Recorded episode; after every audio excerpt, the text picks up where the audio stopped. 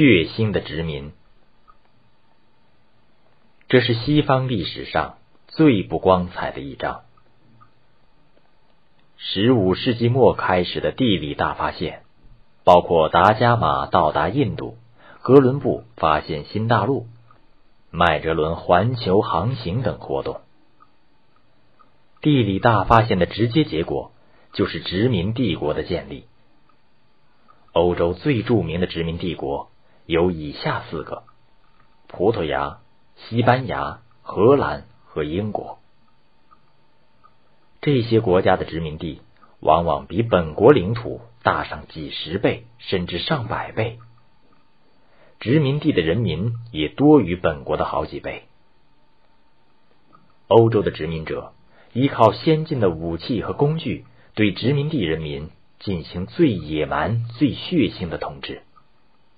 因此，这些殖民地的被征服史。是用血与泪写成的。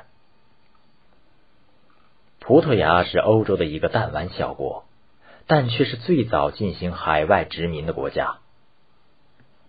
葡萄牙位于欧洲的最西端，西面就是辽阔的大西洋。葡萄牙人很善于航海。一四九七年七月，航海家达伽马从葡萄牙扬帆南下。沿非洲西海岸航行，十一月绕过南非的好望角，到了非洲东海岸。然后，在一个阿拉伯领航员的指引下，达伽马船队穿越了广阔的印度洋，于一四九八年到达了印度。达伽马的这次远征开辟了通往印度的新航路，还运回大量香料、丝绸、宝石、象牙等物品。获得纯利竟达远航费用的六十倍。一五零二年，达伽马奉命向印度洋做第二次航行。这一次，他升任葡萄牙海军上将，率领着二十艘船只组成的舰队，沿路到处耀武扬威。在印度洋上，他们遇到了一艘商船，船上有四百名非洲的摩尔人。他们是去麦加朝圣的。达伽马喝令这艘船停下，然后率领葡萄牙人上了船，强迫船上所有的人交出一切财物，随后下令放火烧船。商船船长哀求达伽马：“阁下，你把我们全毁了，什么也得不到。你可以把我们带上镣铐，把我们送回岸边。如果我们不能让你的船……”不费分文的装满香料，你就可以下令烧死我们。请想想，我们是举手投降的，并没有丝毫反抗，请你凭着人类的良心看着办吧。达伽马的良心是坐在自己的船舱里，通过船舷欣赏大火吞噬商船的景象。妇女紧紧的搂住儿童。用最动听的语言苦苦哀求饶命，其他人则绝望的想扑灭船上的大火。最后，达伽马下令开炮轰击，把熊熊燃烧的船沉入海底。达伽马的这种暴行以后成了葡萄牙人对付抓到商船的惯例，有时在烧船前还要把船上的人割耳、割鼻、挖眼。在岸上对付土著人也是如此。葡萄牙人想通过这条新航线垄断东西方的香料贸易，为此，他们攻占了作为贸易必经之处的咽喉要地——非洲南端的好望角，进入波斯湾的霍尔木兹海峡，连通两大洋的马六甲海峡。随后，葡萄牙人还攻占了印度的果阿。把它作为在印度进行贸易的基地，这样，葡萄牙人就基本上完成了他们的殖民帝国蓝图。帝国的面积并不大，但它包括了东西方贸易的每一个咽喉要地。这时，西班牙也开始殖民掠夺，并与葡萄牙发生冲突。一四九四年，在罗马教皇的仲裁下。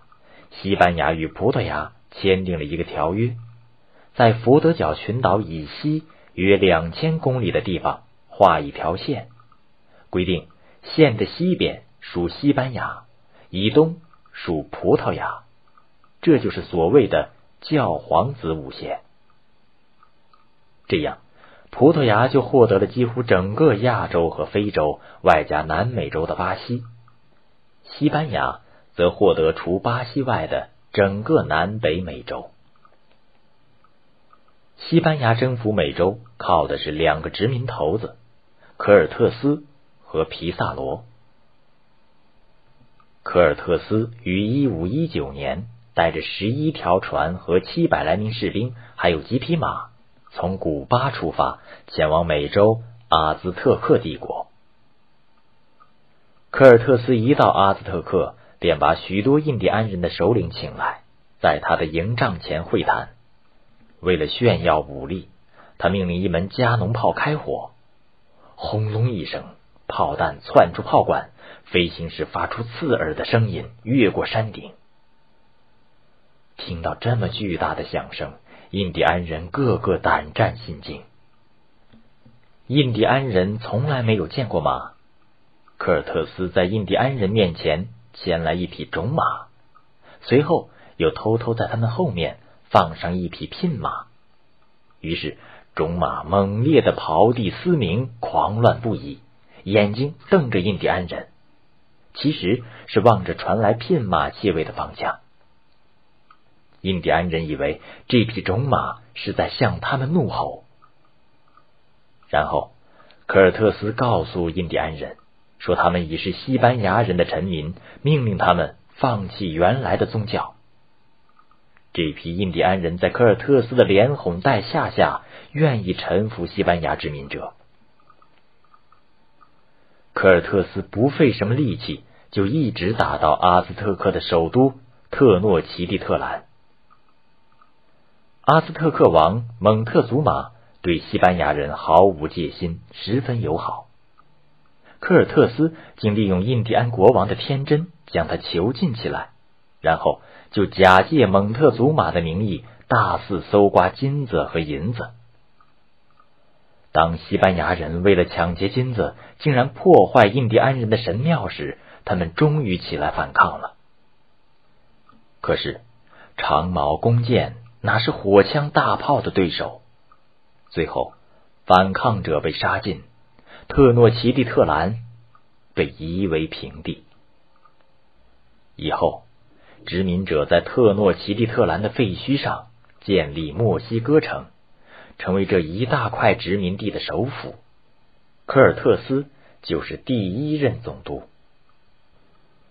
另一个殖民者皮萨罗，在一五三一年来到印加帝国，他的部队只有一百多人，两门火炮。和几匹马。当皮萨罗来时，老印加王刚死，他的两个儿子为争王位打得不可开交，结果哥哥赢了，杀了弟弟。这个新印加王对殖民者表示欢迎，亲自去看望这些新来的客人。皮萨罗竟不客气的将这位好客的国王逮捕起来，关进了一间屋子。这间屋子长七米，宽五米，高三米，体积约一百立方米。皮萨罗对印加王的臣民说：“如果他们想救国王的命，就得用黄金把这间屋子填满。”五个月后，印加人运来了工艺精美、金光灿灿的黄金器物，把房间填得满满的。皮萨罗迫不及待的建起了几座熔炉，将黄金器物和饰品统统融化，制成金锭，以便运输和分赃。印加人天真的相信殖民者像他们一样会守信用，但他们错了。得到如此巨大的财富后，皮萨罗根本没有释放印加王，而是直截了当的将他绞死。临死前还逼他改信了基督教。说是这样可以免除下地狱受苦。灭亡印加帝国后，皮萨罗就把这里变成了一个新殖民地就是现在的秘鲁。在西班牙人到达美洲的最初五十年中，被屠杀的印第安人数达一千二百万以上。葡萄牙、西班牙的殖民掠夺充满着血腥。可是，随后的殖民者做起了更为邪恶的生意——贩卖非洲黑奴。参与贩奴的国家有葡萄牙、法国、荷兰等。不过，最大的奴隶贩子是英国人。英国最早的黑奴贩子是霍金斯。早在一五六二年，他就把一批黑奴运到美洲。经过两次这样的贩运之后，他一下子成为全英国最有钱的人。贩运黑奴可以谋取高达几十倍的暴利。在非洲，最多花三十英镑可以买到一个黑人；运到美洲后，至少可以卖上二百英镑。还有什么生意比此更赚钱呢？最初，殖民者亲自抓捕黑人，但经常遭到黑人们的激烈抵抗，伤亡太大，捕获不多。后来，他们改变策略，在非洲西海岸设立收购奴隶的商站。